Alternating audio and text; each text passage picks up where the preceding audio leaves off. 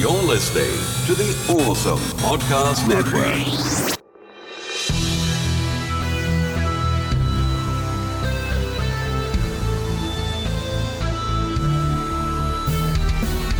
This is 80s Revisited. I'm your producer, Jesse Seidule. And now, your host, Trey Harris. Honey, come on over here, sugar buns. Stephen King. This machine just called me an asshole. And that's one thing we'll never do is call you an asshole, because we love you listening to our podcast. That's right, Maximum Overdrive on 80s Revisited. I'm your host, Trey Harris. Autumn Harris. And of course, our producer, spinning the freshest ACDC hits all episode long, Jesse Seidule. Yes, I am. See, already off to a high octane start, energized. Because, you know, it's Maximum Overdrive. We're in Uh-huh. overdrive. No, we get it. Okay, just making sure. Keep going. This is a very divisive movie, I'd say, because I think most people who haven't seen it since probably they were young probably just remember it being stupid or something. But I guarantee they remember the Green Goblin 18 wheeler Yep, I did. more than anything. But anyway, everybody, episode number 126 Maximum Overdrive, released July 25th, thief? July 25th, 1986. IMDb says it's a 5.4. Ah, I'd give it higher than that. I would agree. Rotten Tomatoes, 17% critics, 51% audience. Really? That's a Yahoo Serious score Yeah, right no, there. No, it's way better than that. Uh, budget was 10 million estimated, open for 3.2. Domestically, however, only grossed 7.4, and I couldn't find any info on rentals or world, worldwide gross. So, Hmm. uh, being that domestically it grossed 7.4, its budget was 10 estimated, it probably just made its money back between worldwide in rentals, I'd imagine, maybe a little more. Uh, however, it should be noted the first and only film directed by the writer himself, Stephen King. Uh, of course, uh, to his credit, Stephen King has 54 books and one director, one directing credit being this film. Uh, written, of course, by Stephen King. Obviously, he uh, not just a short story, but also the screenplay and everything. So this was kind of like his his project. So any changes he made that deviated from the story were his. Yes. Which Huh. we'll get into that at the end, so save those thoughts. Uh, starring in his prime, Emilio Estevez as Bill Robinson, of course, Young Guns, Mighty Ducks, The Outsiders. We know. you know. what else was he in? Name me another film other than the ones I mentioned. There's a big one that I didn't mention on purpose. Which ones did you name? Ah, sorry, you sorry, you fail. Breakfast Club, there's another one right Oh, there. yeah. St. Elmo's Fire, there's another one. Come on, I can roll them off all day. Young Guns 2. well, yeah, like D2, The Mighty uh, Ducks 2. All right, yeah, D3. all the sequels. Breakfast uh-huh. Club 2. Good job. After School Detention. Oh my god. Uh, anyway, but also Pat Hingle was Bubba Hendershot, the villainous store owner, if you want to call it that. But uh, most notably, you might remember him from Tim Burton's Batman. I'm sorry, the stunts on this bridge part are just ridiculous. Yeah. Like people going out windshields, ridiculous in like a good way. Like it's pretty brutal when you're like watching it. But anyway, yeah, Pat Hingle was Commissioner Gordon in the original uh, four Batman films, and also he was the narrator in one of the greatest animated films of all time. Would you care to guess? Nope. Didn't think so. Land Before Time. Ah, Uh, Laura Harrington was Brett. Uh, the only thing she ever really did of note after this was Devil's Advocate and What's Eating Gilbert Grape. Uh, the funny thing is, like you know, Emilio, you know, he's his star's kind of risen and it's slowly setting in the West, so to speak. I mean, he's not in his he's not in his heyday anymore. Though I'm still waiting for him to come back. yeah. As soon as he starts taking like the old man roles, he'll be back just Oh like yeah, I mean, well, once his dad dies, they're gonna need somebody who looks just like that to be Martin Sheen. So they're gonna get Emilio. Exactly, because he looks exactly like He him. really does. Uh, but anyway, uh, the next few people arguably are more famous than Emilio now, but not at the time. Uh, first off, uh, Yeardley Smith was Connie, of course, for 30 something seasons, whatever, as the voice of Lisa Simpson on The Simpsons. Still Uh, is. how many seasons are they on? Do you know offhand? Uh, 26. Six Yeah. Yeah, it's ridiculous. Uh, also starring Frankie Faison as Handy. Uh, most notably, he was uh, I forget his name, but he was the the friendly black guy in uh, Silence of the Lambs and Hannibal, the one that uh, the uh, orderly that was like friends with Doctor Lecter, and he joked that he probably didn't like dark meat or something. But he's the one in Hannibal who kept his mask for the Huh. opening of the film. But he was also in The Wire, which you should know him, you should have known him from. Uh, we should redo this scene on MythBusters.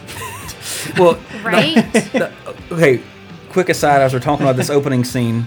The dude on the motorcycle's at the top of the drawbridge, Right. and he slides down, but he falls off the top. Right. He slides up Right. and goes off. Bad editing. And then they cut to the truck that's caught in between, and there's not enough room for him to fall through. Exactly. It, do- that's it's bad editing. Yeah. Hey, first time director, There you go. brilliant writer. We'll talk about his directing in a minute. But uh, also starring in a as as her credit is second woman, Marla Maples, the former Mrs. Donald Trump. Uh, she also starred in Executive Decision and some other little bit roles. Uh, of course, as Autumn mentioned in the opening, I'm not sure if it's going to make it past the start time edit, but Stephen King had his cameo in his first film at the beginning of this one as the man at the ATM who is mad that the machine called him an asshole. Yep. So yeah, but uh, it should be noted that probably the most famous person today in this film, I bet you didn't even recognize because I didn't either until I thought this dude's name is very familiar and I looked up his credit. I'll give it's the guy in the video room we start stuffing all the cigarettes in his pockets. Uh Uh-huh. Do you know who that is? No. That is Giancarlo Esposito, otherwise known as Gus Fring from Breaking Bad. in probably one of his first roles. Uh, he was also in Usual Suspects and on that TV sh- uh, another TV show called Revolution, I believe. But most notably, he's the Chicken Man from Breaking Bad. Yeah, he's got to go, you got to go all the way to the extended cast to find him up there, Oh yeah. somewhere in there. Somewhere. He has a in there. picture. He, he has a picture of him somewhere. He's in there Yeah. Whatever. somewhere. I don't believe you. There he is, right there. Uh, you can't see where I'm pointing, but yeah. Uh, his his credit in the film was video player. Nice. So from bit roll to drug kingpin and chicken man, and it only took 30 years, but he made it less than 30. But What's in his anyway, first thing though. let's see. Oh, he did some Sesame Street. Mickey. He did quite a bit. I wonder what he was doing on Sesame Street. Hey kids. So many. I got some candy Trading for you. Places. Hmm. Oh wow. Yep, when he was much younger. And like we were saying, we were watching it, didn't even recognize him. Nope. Not at all. Hey guys, taking a quick break from the podcast to ask you to please, please, please shoot on over to iTunes, leave us a review, let us know how we're doing. We love to hear feedback because, hey, let's face it, like the 80s, we're not perfect. Also, head on over to. So we screwed up this ad. Damn. Now we get got to get back to the show. This is 30 second ad. We only got eight seconds left. oh shit, we're still. Oh, I thought you expected you do your Okay, magical Amazon, editing thing. iTunes, And Stitcher. reviews. Go get them. Thank you. All right, Autumn, you had seen this movie before, correct? Yes. Just once, twice? Was no this one that your mother loved? idea. My brother loved it. Okay, I don't, I don't, I can't fault him for that. But anyway, what do you think of it? Revisiting it now, or did you have any, an opinion on it back then? No, I just remembered seeing it. I didn't remember anything else like, about it. you walk I in the just room and you're the like- big giant truck thing. You tell your brother you're so stupid. You're watching that stupid movie again. Of course not. God, that's my little brother all the time. Every time he's watching Supergirl, again, and then he graduated to a Goofy movie again. But he blared that thing for so long. It's all about you, Stupid isn't it? soundtrack. Well, you know, back in the day, there was only one TV, one VCR in the house, so Yeah. you had to monopolize your time when you had care. it. But anyway, what do you think? What did you uh, continue? I was entertained. I enjoyed it. You mean back then or today? Right now. Okay, that's all you got to say. Yep. You are just overflowing with opinions. Yep. Well, okay, so then are we going to talk about the book yet? Of course, no. Okay. We got all this other stuff to get through. All right, go ahead. Spoilers, jumping ahead. But anyway, It's based off a book. I, I literally said that like right in the beginning. Then it's not a spoiler, is it? no, talking about All the right. book. Okay, Jesus Christ, get off my nuts in the bad way. but anyway, uh, of course, you know, when I saw this as a kid, I was like, "Oh, this is crazy! Like the vehicles are alive, blah blah blah." Like you know, almost like a dark Transformer type movie. And that- that, but they never transform. Right. But anyway, uh, as a kid, I never like you know didn't love it, didn't hate it, just knew of it mainly because I always remember the truck because Mm-hmm. obviously it's the Green Goblin. But anyway, uh, watching it, you know, not just night before last, but also you know since then, I kind of like I like the movie. It's it's just it's a fun B movie. If that makes any sense. Sure. It's uh, you know, it's it's one it's a movie just to watch for a, a, a laugh, and also some really grisly kills and some parts. Uh, la- uh, first, but not definitely not least, a child getting run over by a steamroller. Yeah. In the first seven minutes of the film, and they pretty much show it, just show everything, which uh, and in hindsight, we talked on Toxic Avenger how the kid getting run over like as a kid, like oh my god, it's so gross. Uh-huh. This one's way worse than that one. Yes. when this kid gets hit uh, by the steamroller. But anyway, uh, revisiting it, I I like this movie now. I appreciate it much more as an adult than I did as a kid. As a kid, it was just a fun thing that would come on TBS or TNT, et cetera, et cetera. Oh, here, watch. He just randomly falls. Out of nowhere, a steamroller hiding behind the scoreboard with the psycho theme. Yeah. Yeah. And this, what? We're watching it. Pretty Nice. freaking brutal. And no blood. Although, fun fact on that scene, they uh, it actually cuts before the they uh, rigged it to have blood, so it would do a Temple of Doom type effect, where the blood would come across on the Oh, yeah. uh, roller or the steamroller. but uh, as the steamroller was crushing it, it pushed the blood sac like fur, like it didn't pop it. It just kept it pushed it to the top of the dummy, and then it just shot it out like its head exploded, and they had to cut it. That's why it cuts like immediately, like before anything, Oh. uh, like right as it kind of the head gets hit, because it would have gotten an X rating for having that. but like King Or was the a exploding child head. Imagine that. again Toxic Avenger unrated, splattered watermelon. yeah. So, but anyway, yeah, this is one that I, I, you know, I could watch it any, if it was on TV and we had cable still, which we don't because we Netflix everything and all that kind of fun stuff. If I saw it on and I was just hanging out watching TV, I probably wouldn't change it unless I knew something else better was on another channel. But I don't know if I'd take that risk into a commercial. Hmm. So put it to you that way. But you could any- just go on YouTube and watch it. that's true because actually how, that's how we're watching it right now. The full movie is on YouTube, so uh, watch along with the podcast. We pretty much started at the beginning, so And it doesn't have that effect on it. yeah, yeah. So you want to have a kind of washed out look to it. Oh, I will say we watched a, a 1080p version of it, and the film looks amazing. Like it's a clean transfer, especially for a, a film from '86. You know, there's not really any kind of scratches or anything. Very clean. Uh, looked like it was made just yesterday from the uh, the Blu-ray. Uh, but anyway, uh, multiple copies online too. I have a 1080p version. oh, that looks markedly better than the one we are just watching. Not too bad. Color wise, definitely. Yeah, color wise, you see it. Yeah. But anyway, watch along with us. But anyway, uh, some of the trip. There's a lot of interesting stuff behind the scenes of this film. Uh, like, of, of course, I mentioned before, this was Stephen King's first and only directing credit that he has. Which, honestly, I don't think he did. It's not that badly directed. There's some editing stuff that most people might not even notice. But of course, I know Je- stuff. People like me and Jesse pick them up really uh, quickly and stuff like that. But uh, Let's you know, see who edited this thing. Stephen King or Richard Bachman. That's his pen Evan name. Lottman. Well, he did. A, well, He did some other stuff. The Muppets Take Manhattan, Yeah. and I saw The Exorcist as a Yeah, credit. The Exorcist, and Wow. those are the big ones. How'd you let that for opening scene slip by, bro? That's so awkward. It's just like, how did this dude fall off? Anyway, watch it and send us your theories at asiavisit at Assistant editor gmail.com. did that. Yeah, it might have been. You can't. Nobody can fuck up this opening scene. I'll let you do it, kid. Thanks, Dad. Thanks, Dad. But anyway, uh, Stephen King has admitted that uh, he was quote coked out of his mind the entire time that he was making this film. Lovely. So, but you know, it didn't come out. Coked out of his mind. You know, it wasn't. Again, I, the the the the film's Don't le- be so judgy. It was the 80s. It was. He had money. He's got even more now.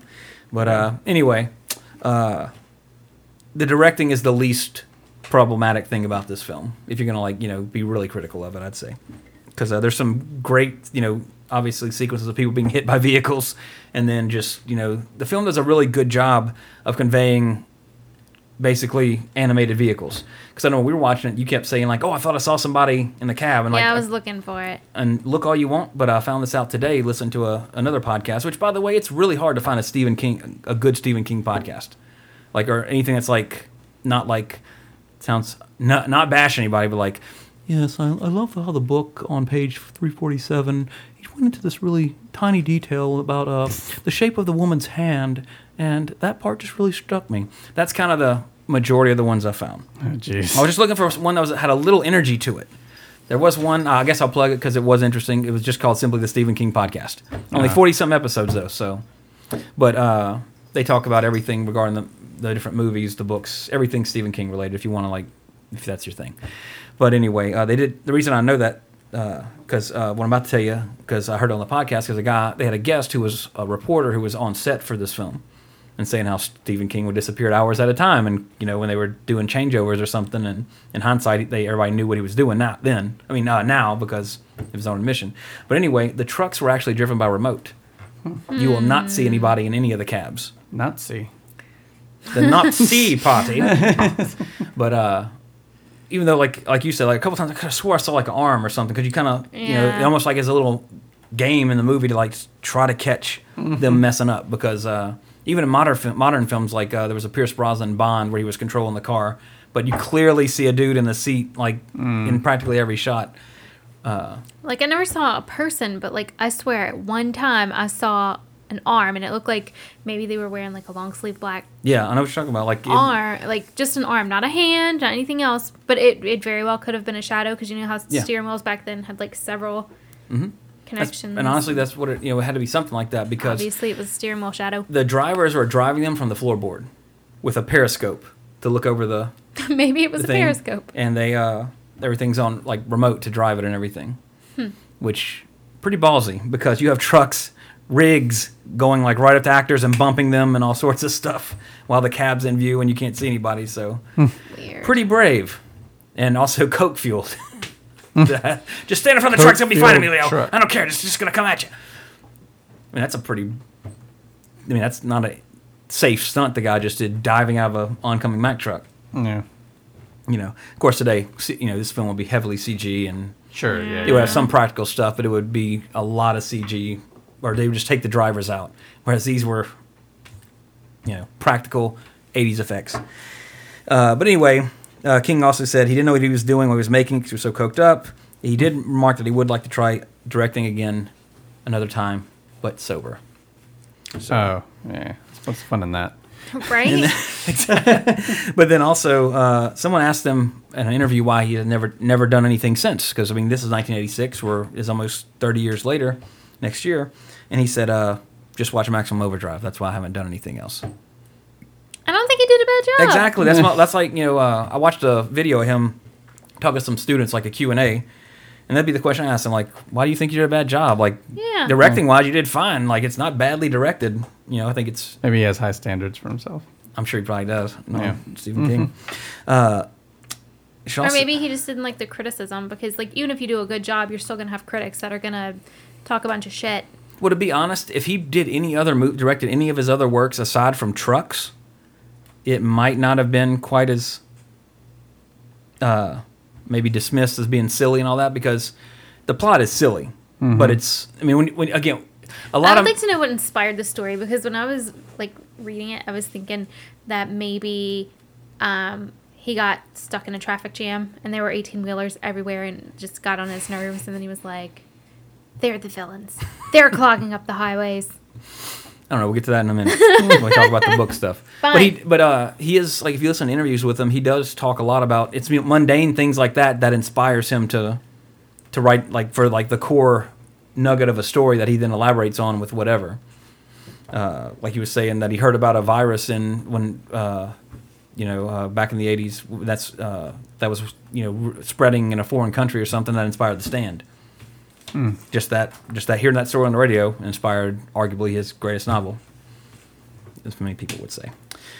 Uh, but anyway, uh, here's some fun things. We, you know, Mad Max on Road Warrior, I believe. Uh, you know, we talked about that stuntman pretty much nearly died in that one shot with his Uh-huh. legs hitting him in the back of the head, but still being attached. Uh, an accident occurred on July 30th during the shooting of the film. Uh, it was actually the scene with the lawnmower, which uh, in this film, in the book, they don't say anything about a lawnmower, but I think it was in this film as a little homage to the Lawnmower Man, which was also collected in the same book as Trucks was. Night Shift, it was the book. Uh, but anyway, when the the lawnmower, there's a scene where the lawnmower comes right at the camera, and again, this they didn't have much of a budget, so they had wood blocks set up to stop it because it was again it was a powered lawnmower that they just set to come at the camera for the shot. Well, uh, the lawnmower was powered. It's itself. Uh, it went over the blocks, started chopping up the wood blocks and shooting spears of wood everywhere. Awesome. Stop laughing because Armando Nannuzzi lost his right eye. Oh, jeez. Oh, by the way, he's a DP. Oh, that director of photography. Uh, So he lost half of his entire profession, so to speak. Uh, by the way, he did sue February uh, Stephen King for damages for 18 million in damages. The suit was settled out of court. Lost an eye and then retired. Yeah. Obviously, he couldn't do much because he's a crap. DP. It could have been the grip and nothing would have happened. But it's a cinematographer, so Sucks. that's his living. Dude, how horrible! like, why couldn't you just put the camera down and walk away? No, I mean it was supposed to stop, but it just kept going. And I mean, a lawnmower. The second it started hitting that, it started shooting shit out. I don't see why they had the blade on it. Yeah, They didn't think to take it off. I said, "Oh, just have it That's come and we'll stop it." it was the like '80s. one they didn't know it screw. would come off. Uh, Weird. this was actually, I thought this was really funny. Uh, the Dixie Boy truck stop was a, was a full set constructed uh, outside of Wilmington, North Carolina. It was so convincing that several actual truckers pulled over to try to shop and get gas. it does look like a really nice truck stop. In fact, the guy uh, in the podcast I mentioned earlier who went there for an interview passed it by several times looking for the spot because it looked like a normal truck stop during the day. It wasn't until it got later and he saw the film lights out that he realized that was actually the set. That's Oh, cool. wow. Uh, and actually, uh, after the film, because in the film they blow it up, the station blows up. Uh, some people actually rebuilt it, and it was like a you know kind of a niche niche diner type thing to pay you know based on the movie, which of course the movie is more popular probably now than it was then. But uh, it went out of business two years later. Oh no! But it did become a working truck stop for a That's little bit, cool. an actual one. Uh, signs, some signs for it still exist. Old signs on the side of the road. Does it say where you can find these signs? No, Isn't California? I'm sure.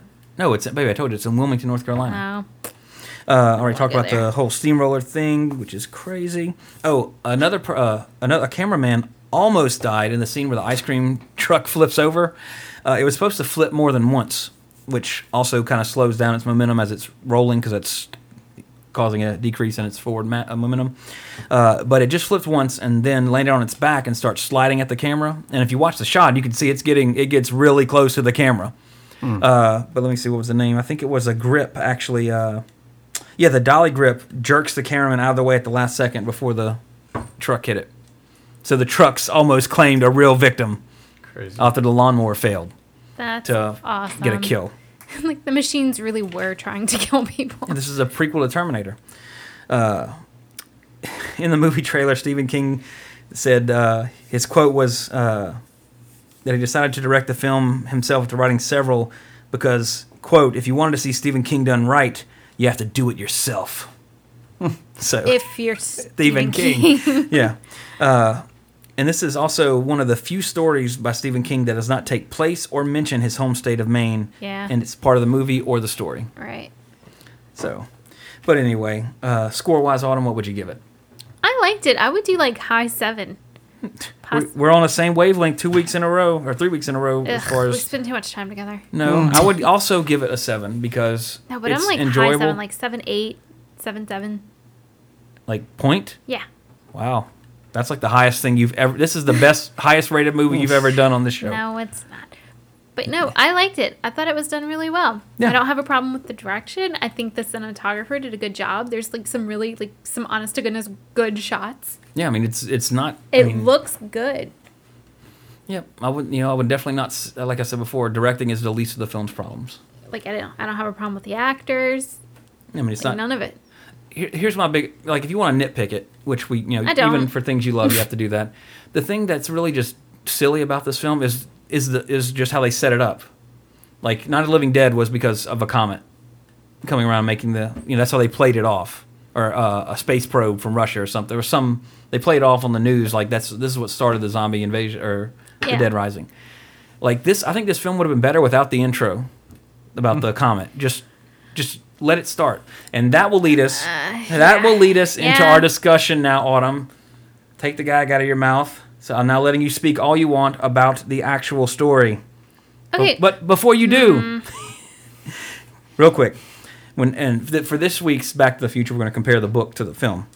Uh, but just a little background the story came out in 1973 in the june issue of cavalier and was then collected in night shift which was released in 1978 and again the film came out in 86 so roughly eight years after the story the film came out so autumn the floor is yours what do you think Okay, so that's why I was like, when you said that Stephen King did the screenplay, that means all of the changes that differentiated from the book to the movie, he did. He made all these adjustments. He added all these bizarro details, I guess, to extend the story and to however long the movie is.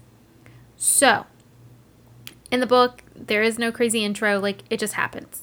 This is just happening. We don't have a scientific reason behind it because you don't need one. uh, yeah. Because science. Yeah, so not necessary.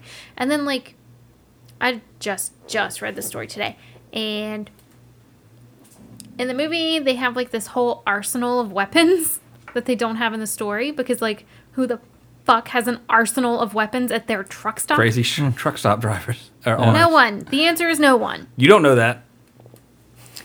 I'm just So- saying. Devil's advocate. Yep. But like that's a weird thing to add in there. Well, here's why. Here's here's my opinion. The story, like you said, the story is the movie's actually very true to the story, as far as pretty much almost everything that happens in the short story happens in the movie, in a sense, because except the movie adds an, adds a story to explain it, and there's a happy ending.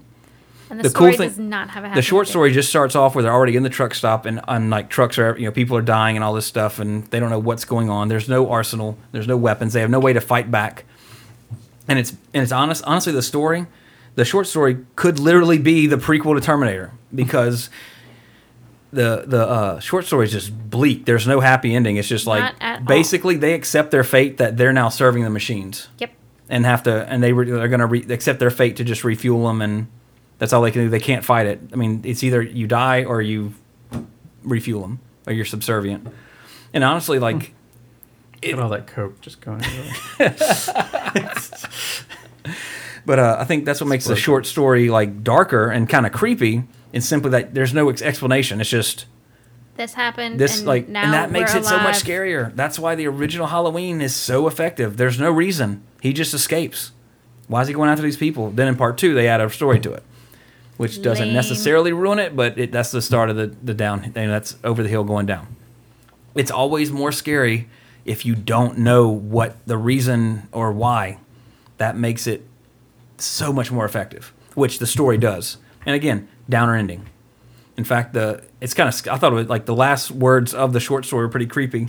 I thought uh, because uh, the main character, which you know when I'm reading the book, when I'm reading the rereading the short story, I'm seeing Estevez in it obviously because the movies we just watched the movie. But he's saying how like he could just see the world being covered with asphalt and like the tr- you know these are the new you know this is almost evolution in a sense. We built them, and now we're you know we're the we're the cattle. We're sustaining the next form of life, so to speak. And not take, not not getting too deep or serious with it or anything, but that's kind of what he like realizes. Like this is, you know, we're we're we're not top of the food chain anymore. To use a quote that doesn't really make sense, but it fits what I'm trying to say. And the last thing he says is that uh, he looks up and he sees airplanes, and his the last words of the story is that he wishes that he could believe there were people in them, which to me is just like it's just creepy because like now it's like I mean, when, but then what I like about Stephen King stuff, I haven't read everything. I've only read maybe three or four of his books, but he, some people think he goes on too long, which I think he does sometimes. But it's sometimes it's the little things that he touches on that really kind of makes it creepy, which I think the story absurd, yes, but if you really think about it, that's kind of terrifying if that happened. Like all of a sudden, what would you do? Nothing. You would die, or you would fill them up. Yeah. So I think, uh, which do you like better, the book or the story? You mean What? the story or the movie? Yeah. The story. Look at this. Thank you, fact checker. Fact checker Harris. FC Harris. Private FC. Private fact checker. No, but anyway, uh, oh, what I meant to say was the movie is an action movie, I would say. The book is a almost beginning of a post apocalyptic world, so to speak. I like it. The story was really good. uh, yeah, but the movie is definitely it's it's I don't I, that the story I like the story better, definitely, but the movie, much like the film we're going to be talking about next week, does something different. Like it, it keeps the same beats, so to speak, but has a different tone than the story. Well, yeah, they changed the beginning and the end. That doesn't matter, but you can still do that and have the tone the same. Jurassic Park's drastically different between the two, but the overall tone of them of both the book and the movie are the same. Same thing with Jaws. Book's terrible, as opposed to the movie, but the overall tone of the piece like is that same. ki- There, there's you could see where they're similar. Trucks, the the short story, it's you know same kind of stuff as the movie, but the movie is is action. I mean, there's machine guns and rocket launchers and Yeah. rescues and all sorts of stuff. So it's definitely more like an action movie than a horror, like a, a horror film. So anyway, uh, fun fact: uh, Maximum Overdrive was the eleventh film based on a Stephen King movie to come out Wow. because he's again 54 novels. Most of those have been movies or TV shows. Uh, again, this was 19, uh, 11 adaptations of his work. The first was Carrie in 1976, written in 1974. The second was The Shining four years later in 1980. That means between 1980 and 1986, there were nine more adaptations, or excuse me, eight more adaptations, and then Maximum Overdrive of his work in that in the 80s Yep. between movies and TV. Uh, Mainly movies back then, of course. Uh, so, very prolific and well respected. And with a lot of his earlier work, I'd say well deserved. So, that's that. Anything else, babe? Nope. Nothing else? Nope. And Jesse, I'm sorry, I didn't ask you if you ever saw this movie. I actually haven't. Really, you never seen it? No. It's worth watching if you're bored, or even listening to it while you're driving on one of your long drives. If you don't have a current episode of a podcast to listen to, There you go. it's uh yeah you know in closing if you haven't seen it in a while give it a uh, give it a rewatch because the season is coming even though it's again my opinion I put it in the action section not the or the sci-fi fantasy section not necessarily the horror section if I had to catalog it as such which I don't because video stores are dead Dead. Thanks to technology. dead. But anyway, next, uh, don't forget everybody, you can email us. Let us know what you thought of the uh, either the book or the movie. Uh, 80s Revisited at gmail.com. uh, At Awesome Pods on the internet or uh, Facebook or Twitter and all that other fun stuff. Awesome Podcast Network. There's more than one show. We're not the only one. There's plenty of old and great episodes of tons of shows on the Awesome Podcast Network. And as always, a big hello and how are you to our friends in Lafayette, James and John with Now vs. Nostalgia. Give them a listen as well. And next week, we'll be covering another book to film adaptation. However, this one's by a man named Richard Bachman. Hmm? We're going to go for a little jog, break into a full out sprint, and we run from the hunters Uh, yeah. as we hunt. Uh, that's, I fucked up the segue. Next week, we're going to go hunting Schwarzenegger Ah. in The Running Man. So stay safe, and we'll see you then. so And then don't play trust. the home game. Yep. Not the board game, is Autumn corrected me Right. before. So yeah. See you next week, everybody. Uh, again, Maximum Drive's on YouTube, and uh, Running Man is actually on Netflix, by the way. So if you haven't seen it in a while, it's never a bad idea to put on an Arnold flick from the '80s. So do it, do it now, go. I know. Till next time, everybody. I'm Trey Harris. Autumn Harris. Jesse Seidule. Cowabunga!